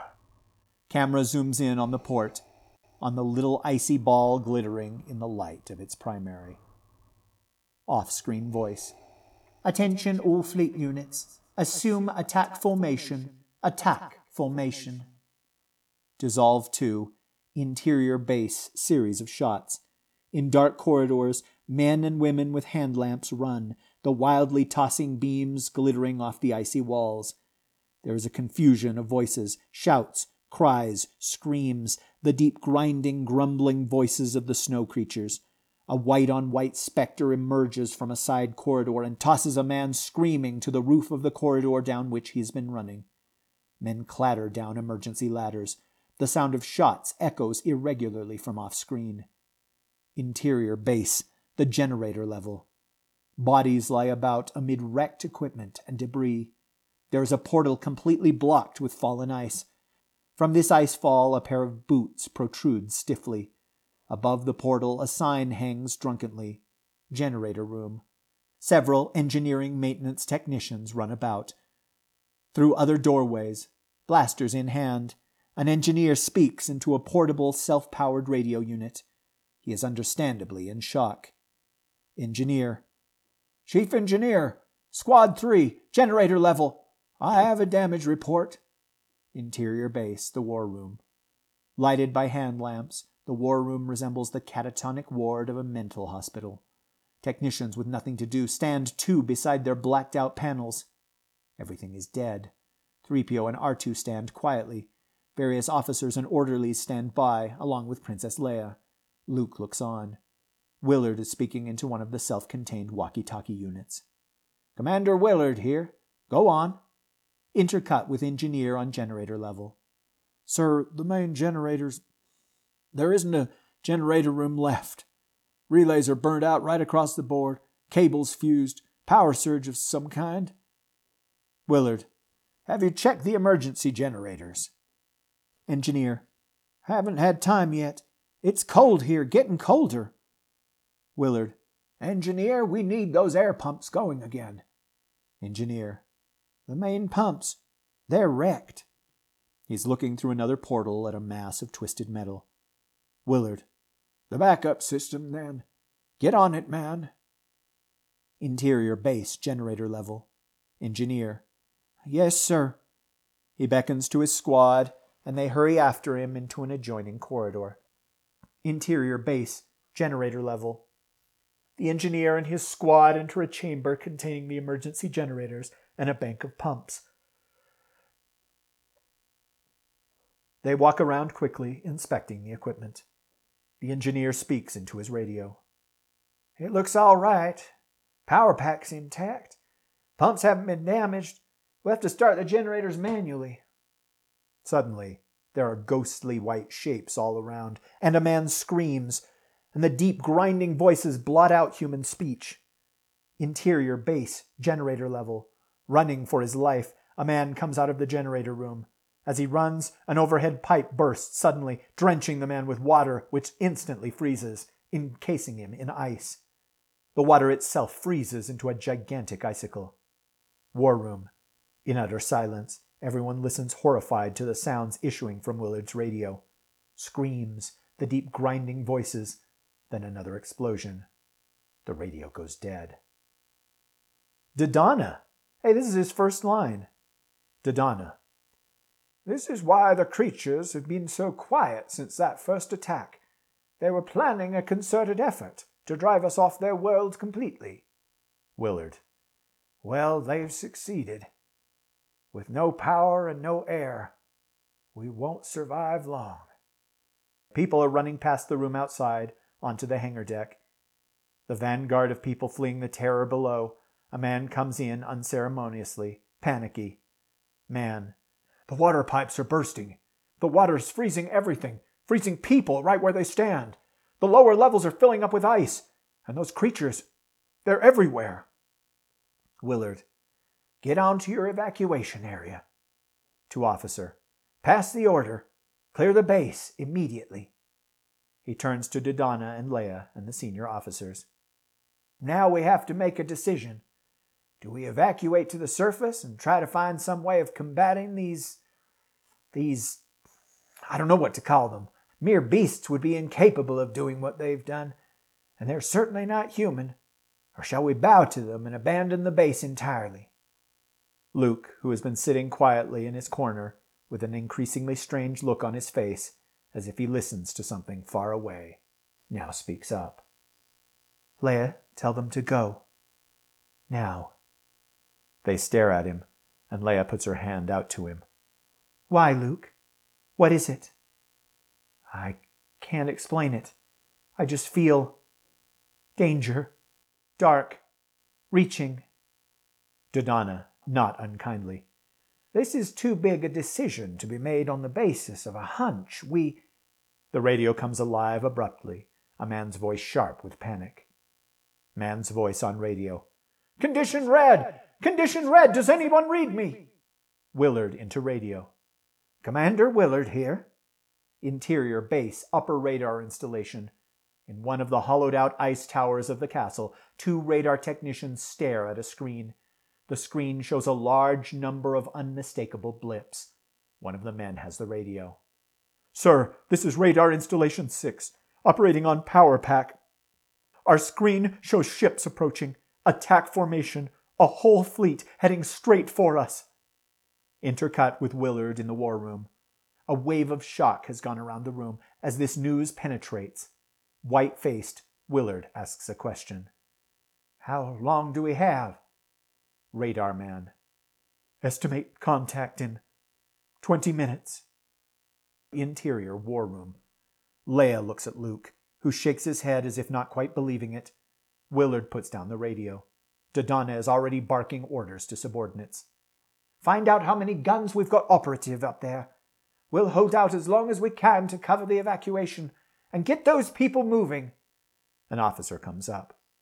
Sir, shall I scramble the fighters? No, we can't stop to pick them up. And there's no point in wasting good men. We're going to lose enough as it is. Willard has gone to Leia. Princess, you must go now, at once. Leia. Wait a minute. Luke, in case of evacuation, you and R2 and 3PO were supposed to go with Han, weren't you? Yeah, we were all kind of extra personnel. Well, you can't do that now. Willard. And I'm afraid some of the droids will have to be left behind. A shudder goes through 3PO, and R2 whistles plaintively. Luke, fiercely. Not these two, unless you want to leave me with them. Leia. My spacer will hold 5 if R2 doesn't mind being crowded a little. R2 indicates that he won't mind at all. 3PO all but faints. Oh, whatever his line was is cut out. Let's say he said, Oh, thank you, Mistress Leia. You are most kind. I don't know. Leia looks around. Sedge! A pilot in a flying suit shoulders his way to Leia and salutes. Oh, there you are. Let's go. I've got to warn Han. He must get away. They all move out of the war room into the increasing tumult and confusion beyond.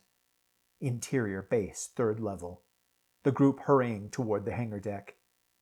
Leia. You couldn't have known a fleet was coming. Luke. I didn't. It's crazy. What I felt was like the Force, but the dark side of the Force. That's what Ben called it. Darth Vader. Could be. We know he was picked up by an Imperial ship. Hey, you've got to get away if he takes you again. Han's more important than I am right now, and look there! Interior base, the hangar deck. In the distance, the Falcon stands in the bright pool of its lights. Han and Chewbacca, with welding equipment, are working on one of the aft lifting vanes. Leia runs toward the Falcon. Luke to 3PO. Help Sedge get R2 into the spacer. Starts after Leia. Sedge. I can manage.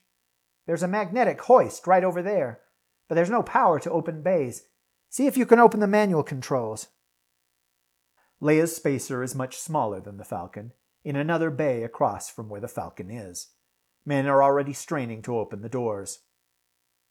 Reluctantly, Luke looks after Leia and goes with 3PO in the opposite direction. The two of them begin to heave on the manual control wheel, which resists. Interior base, series of quick shots. Men with battery-powered loudhailers run along the corridors. Condition red! All personnel to evacuation areas! Move! And the people are moving, running through the corridors, swarming up ladders. Bodies lie about here and there. Get to your evacuation areas! He turns a corner and skids to a halt, staring in horror. The people in the corridor ahead are frozen, encased in ice. Huge icicles descend from the pipes. The man turns to run. The pipe overhead ruptures, and he too is frozen. The hangar deck, at the Falcon, Han and Leia are shouting at each other. Imperial fleet or night, we can't fly until we get this fixed. Well, hurry up! Exterior base, day. On the snow plain in front of the ice castle, Imperial ships land. The transports disgorge great tank-type crawlers and armored troopers. Gun emplacements in the upper castle open up. The tank guns fire back. Troops and tanks attack the ice castle. Interior base, the hangar. The rumblings and shocks of heavy gunfire are transmitted from above. Men and women pour into the hangar deck, into the ships. Loudhailers bellow. The Falcon. Leia, hugging herself with cold and impatience, watches Han and Chewie. Aren't you finished yet? I could do better with a needle and thread. Luke and 3PO, in the opposite bay. They're still wrenching at the wheel. The bay doors have begun to open. Luke is looking nervously over at the Falcon. The pilot, Sedge, has just finished lifting R2 into the spacer with a magnetic hoist. 3PO. This mechanism appears to be partly frozen. Luke. No wonder. It's awful cold. There. I think it'll go now. 3PO, get Princess Leia. 3PO sets off. The pilot begins to back the hoist away. Luke heaves on the door, looking after 3PO, who disappears into the crowd. Exterior base, day. Imperial troops and tanks hammer at the ice castle. Tank guns and castle guns carry out a vicious duel. Casualties mount on both sides. Part of the ice castle collapses, shattered by cannon fire. Interior base. Quick shots of corridors collapsing, people running to escape. The hangar deck. At the Falcon, 3PO runs up to Leia. Chunks of ice begin to fall from the roof. People are struck, injured, killed. 3PO. Princess Leia, Master Luke says to come now. Just a minute. To Han and Chewie. Hurry! 3PO tries to protect Leia from falling ice. Han. We're doing our best. Why don't you just get out? The roof. Camera ponders for a moment on the network of pipes. Sedge. In another part of the bay, he has parked the lift out of the way and is climbing down to return to the spacer when a pipe overhead bursts and he is frozen in the act. Luke. He sees this, horrified. The bay door is open now. Sedge. He begins to run toward the Falcon. He sees Han and Chewie jump down at last, their repairs completed. Leia! Another overhead pipe lets go, spurting water in a curtain between him and the Falcon. Some people are caught and frozen. Han snatches Leia out of the way, but 3PO is frozen in a thin casing of ice by the edge of the spray. Luke halts, cut off. Dimly, he can see Han thrust Leia up the steps into the Falcon. Chewie picks up the rigid 3PO and carries him after. The hatch slams shut. Exterior base, day. The battle continues. Imperial troops are forcing an entrance. The hangar deck. The Falcon takes off through the bay doors. Luke runs for Leia's spacer as more of the ceiling falls in. Interior cockpit spacer. R2 is beeping wildly as Luke straps himself into the pilot seat and scans the controls. Luke. Chewie took 3PO into the Falcon. I think you'll be all right. Quiet down. I've got to figure these controls. He figures them quickly and starts punching buttons. The hangar deck. The spacer takes off. Interior spacer. In space. Luke is dropping the ice planet behind him as fast as he can, which is very fast indeed. Luke into helmet mic. Falcon, do you read me? Interior Falcon in space. Han and Chewbacca at the controls. Leia looks out of a port. The frozen 3PO reposes stiffly where Chewie put him. Han. Yeah, Luke. You okay? Off like a skyrocket. This thing really moves. How is everybody? All healthy. Luke's voice on radio. 3PO? He'll be all right when he thaws. Leia. Now that that's all settled, we'd better move. Look there. Her POV. Imperial ships are rising from the planet, pursuing the ships which are taking off, including the Falcon. Interior Falcon. Han and Chewie see the ships, and Chewie growls. Han into radio. Where ships, kid? How will we find you again? Interior spacer in space. Never mind that now. Just go. Luke out. He cracks on more speed. Interior Falcon in space. Hang on. He pours on the coal. Leia, hanging on, watches the distant ships through the port. Oh, interesting. Okay, so here's a deleted couple of lines. Leia says, can't you go into hyperspace?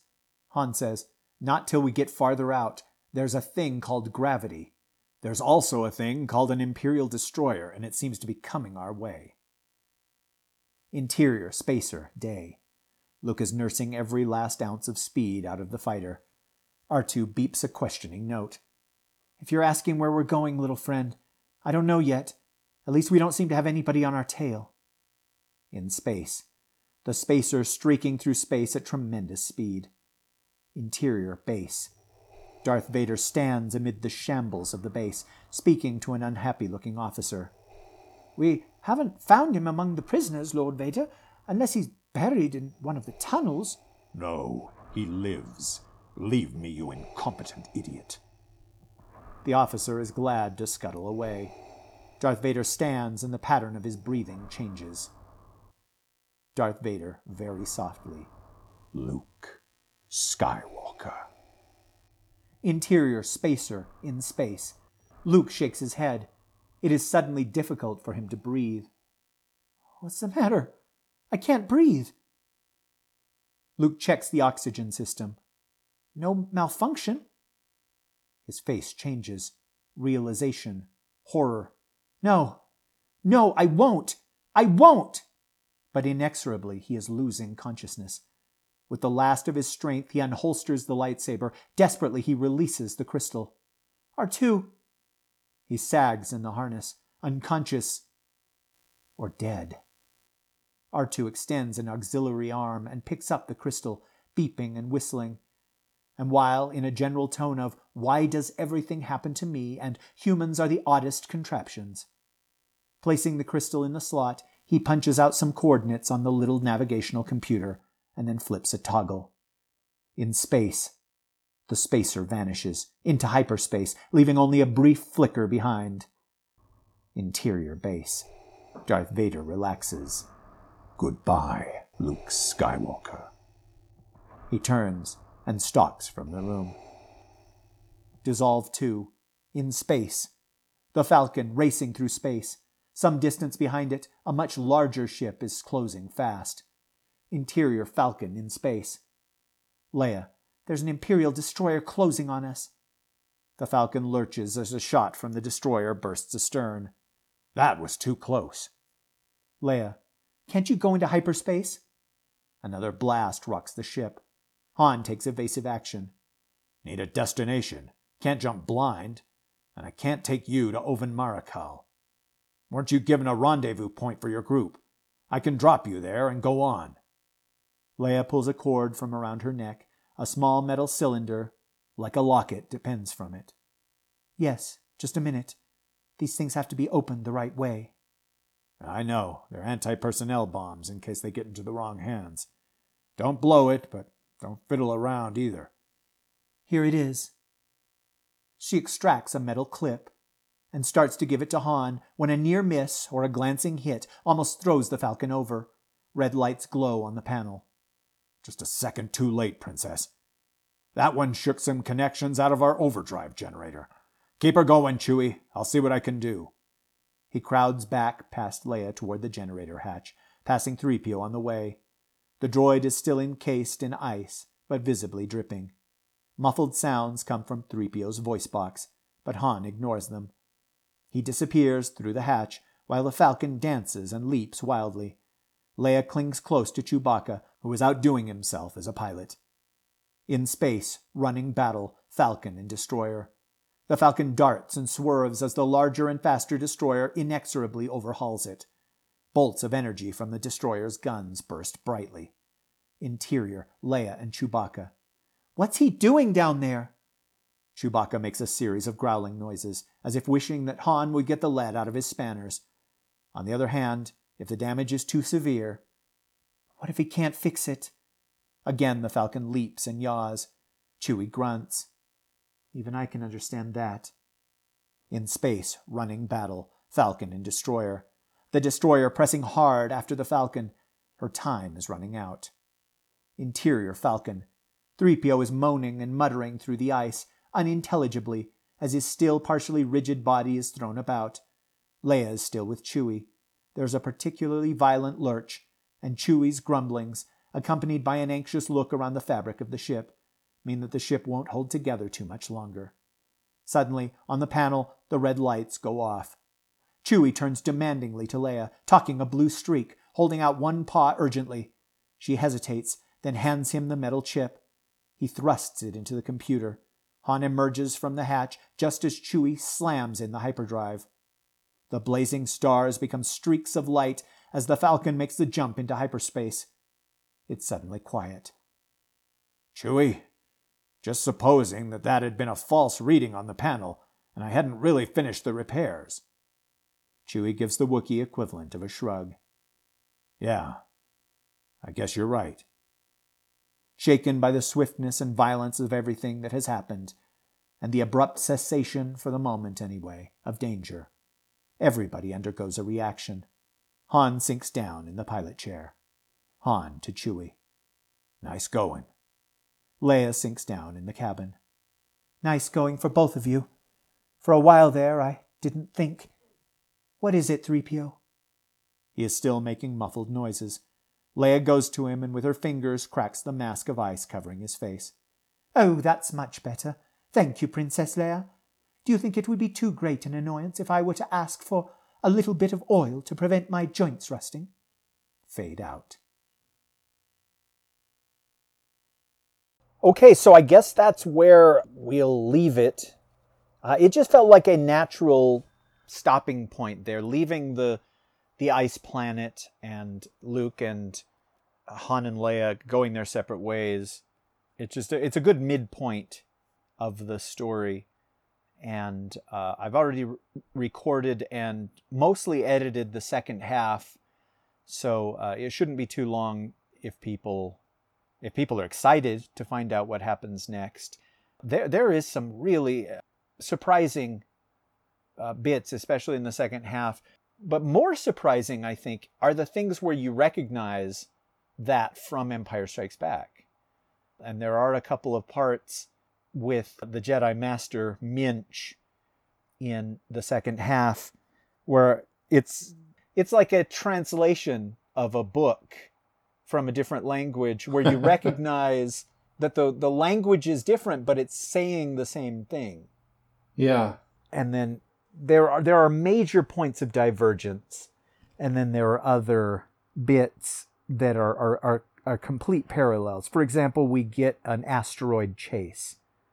And my thought is that Lucas had these ideas of things that he wanted in his sequel, like some set pieces and confrontations and story aspects, and that's why they're in both the Kasdan version and the Brackett version.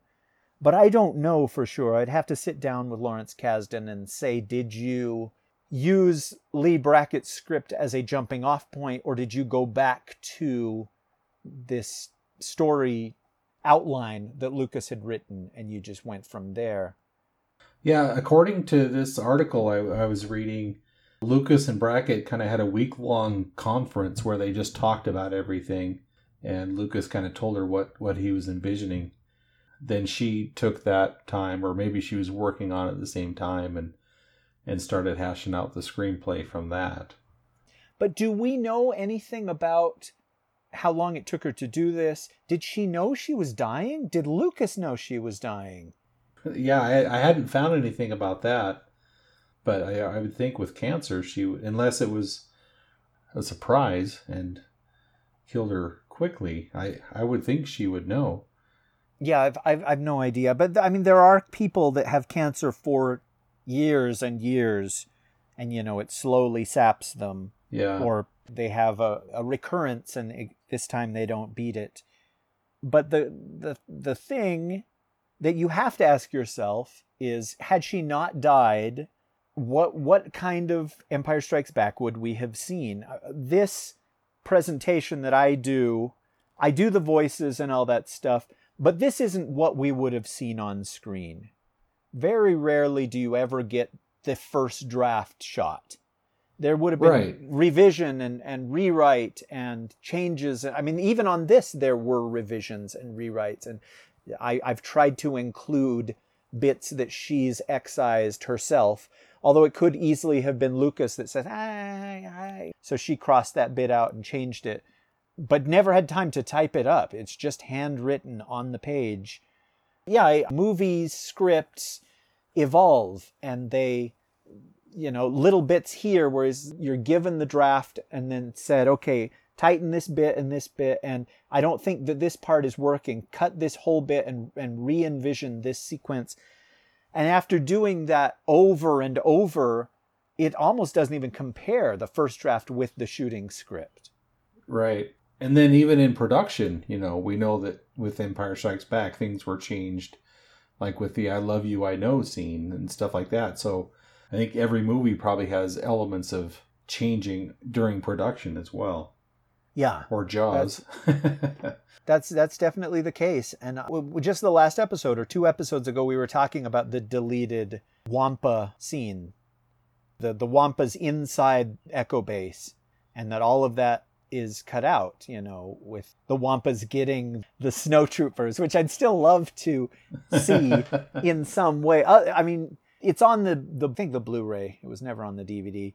And it's really primitive and really badly done in that deleted scene, but edited together and done properly, I think that would be a fantastic sequence and really, really fun. Because it's always fun to see the bad guys get it. You know what I mean? It's just seeing rebel soldiers torn apart and stuff by these creatures like it is in this script. It's not necessarily fun. There's almost no fun with the assault on the ice planet. Right. Because it's mostly monsters attacking our good guys, and we don't get like the walkers and this triumphant moment with Luke taking down the walker and all that. Right, you know, yeah.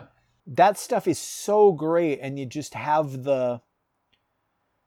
I don't know why I can't think of words today, but just you feel so good watching Wedge take down that AT-AT. And I remember Lucas saying that they specifically put the big battle sequence at the beginning of Empire Strikes Back because the ending of that film was going to be much more personal. Vader and Luke, and then the rescue. And so, yeah, you get your big cheering moments and stuff. Maybe audiences cheered when the Falcon went into hyperdrive at the very end of the movie. I'll never know. But I'm sure they cheered when they blew up that AT-AT and all the little rock pieces came down, you know, thop, thop, thop, thop, thop. Yeah. Just so cool. Yeah, it definitely had a different feel to it in this first part without the walkers, without the impending Imperial. I mean, the Imperials just kind of show up at the end after they're already evacuating the base. So that was interesting. Yeah, you know, since I haven't read the second part, I don't even know if Luke Skywalker's alive in the second part of this movie because... Oh, because he loses consciousness. It appears that he loses consciousness. That was interesting, too, I thought, that Vader reaches out and tries to kill him using the Force instead of killing all of his Imperial officers. Are there goblins in the first half, or are they only in the second half? I think they must be only in the second half. Oh, okay. But the Wampas are like they're like go sharks, through the snow like sharks go through the water. So that was interesting. Yeah, well, we'll have more to say on the second half, and we'll talk a little bit about the moments that we like and the moments that we don't. I mean, obviously nothing is going to compare to The Empire Strikes Back that we have seen. Because we talked about this. Kasdan did, I think, 4 drafts of the script. And then, of course, Kirshner did his filmmaking, and then the editing, and then ILM with all their stuff, and then John Williams, and you know, just reading the script, reading the shooting script for Empire Strikes Back is not going to be as amazing as seeing the movie, but it's still a fascinating document to see this empire that could have been. I hope that people dig it and can't wait to find out the rest of it. To be as shocked as I am when Luke Skywalker's father shows up. Yeah, that's definitely... He talks about his father in this episode, or in this part of it, but we haven't met him yet, so... So yeah, we definitely have more to look forward to with the second half of this, and we'll be bringing that to you shortly. Thanks to all the efforts of Rish here. Appreciate you taking the time to do all that. I know it's a long recording session, and then it's a long editing session, longer editing session. And yeah, you've done it all on your own. So I appreciate you doing that and bringing it here on the podcast. Well, it was a labor of love. It was one of my New Year's resolutions for 2020 is to do this episode. And so we'll hopefully be able to mark that off in September. Yes. Well, we've been going pretty long here. We should probably sign off. But I did want to mention briefly the passing of another Star Wars alumni. Wilford Brimley passed away. And he was known for many, many things. in different movies and TV shows and advertisements. But we know him here in Star Wars as Noah from the Ewoks' Battle for Endor, which is a movie I still have not seen. Oh, really? I remember you were trying to track down the DVDs. Yeah, but I have seen scenes with him in there, but I have not seen the movie. But he's a Star Wars alum. So thanks, Wilford, for bringing us the Battle for Endor. Or helping us win the Battle of Endor. Well, until next time, I guess, everybody...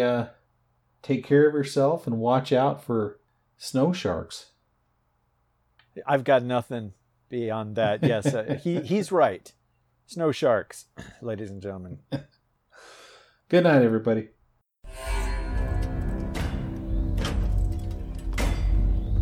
Lies! Deceptions! Creative Commons license will save us. Attribution, non-commercial, no derivatives. Did you come here to sell my files?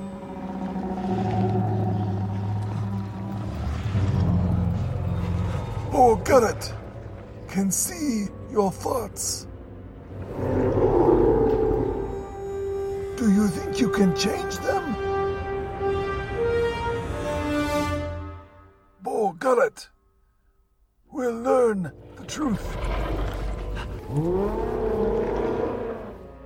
Share this with everyone.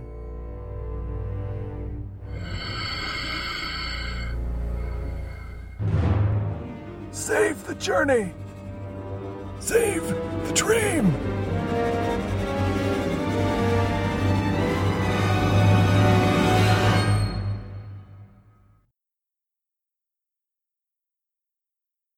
I did want to talk briefly about Wilford Brimley. Oh, because he has a Star Wars connection, doesn't he? He does. I just thought of that. Noah is his character, I guess. He was in Battle for Endor, or he was in Ewok Adventure? I think, well, he was definitely in Battle for Endor. I think he might have been in both of them. I don't... You don't think so? I remember him only being in one. Oh, okay. We'll help you keep your diabetes under control. You can choose to feel sorry for yourself. I hope you don't.